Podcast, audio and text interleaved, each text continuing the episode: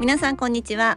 会社生活15年以上になる私が働く女性が機嫌よく生き抜くコツやビジネス日々感じていることをお伝えしています。皆さんいかがお過ごしでしょうか。私はですね昔からお味噌汁とか醤油とか漬物あと鰹節とかあと関西人ではありますけど納豆も大好きですしあとヨーグルトとかキムチなどの発酵食品が大好きです。でおそらくこう無意識で体がこの発酵の魅力に取りつかれて欲してるんじゃないかなって最近実は思っています。ということで今日のテーマは腐敗ではなく発酵する自分でありたいです。これはですねすごいいい言葉だなと思って今日ちょっと取り上げたんですけど雑誌を読んでいてあの俳優の斎藤工さんが雑誌のインタビューでおっしゃっていた言葉の一部です。で彼はこうインタビューの中でやっぱりコロナ禍を経験してこう自炊に目覚めて発酵食品が、まあ、最近すごく好きだと。でそういう中で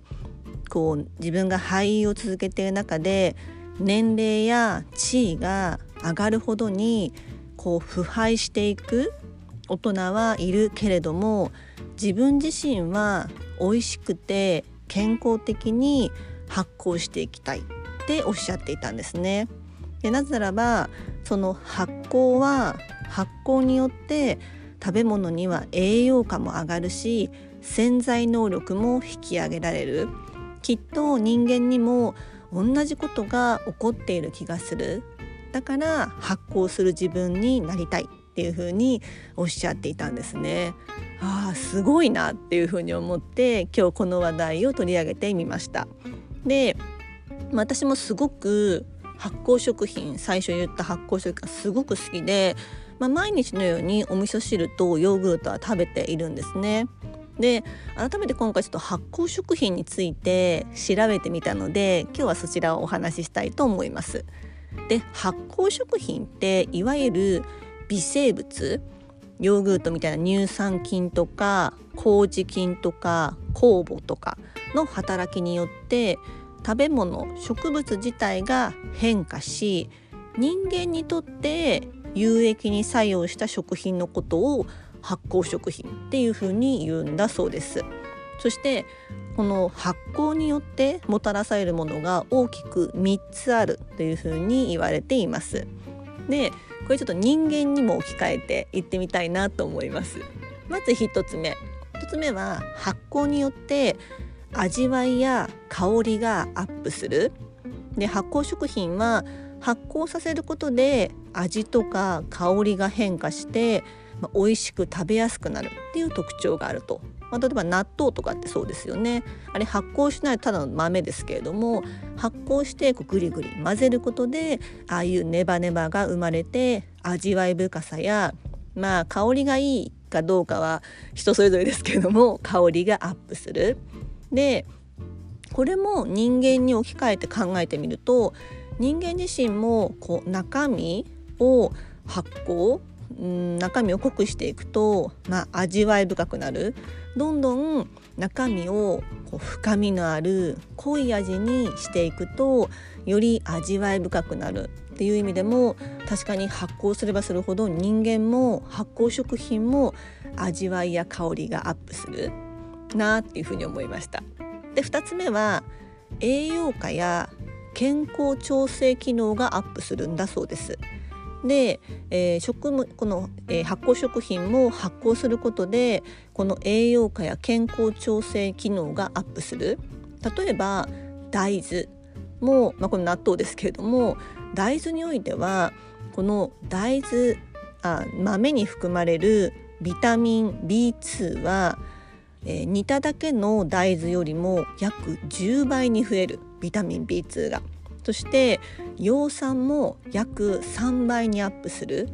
そのまま食べるよりかよりも発酵させる方が栄養価がアップする。ですね。で人間もそうですけど私もまあ運動で加圧していますけれども加圧を、まあ、体を鍛えることで筋肉が結果的に増えて同じものを食べても代謝が良くなったりして健康調整が非常にしやすくなった。っていうふうに思ってます。現実問題ほぼ風邪ここ最近ひいていないですし、まあ、大きな体調も崩していないのでやっぱりこう中身体を鍛えるってすごくいいなっていうふうに改めて思ってます。そして最後3つ目です。3つ目のメリットは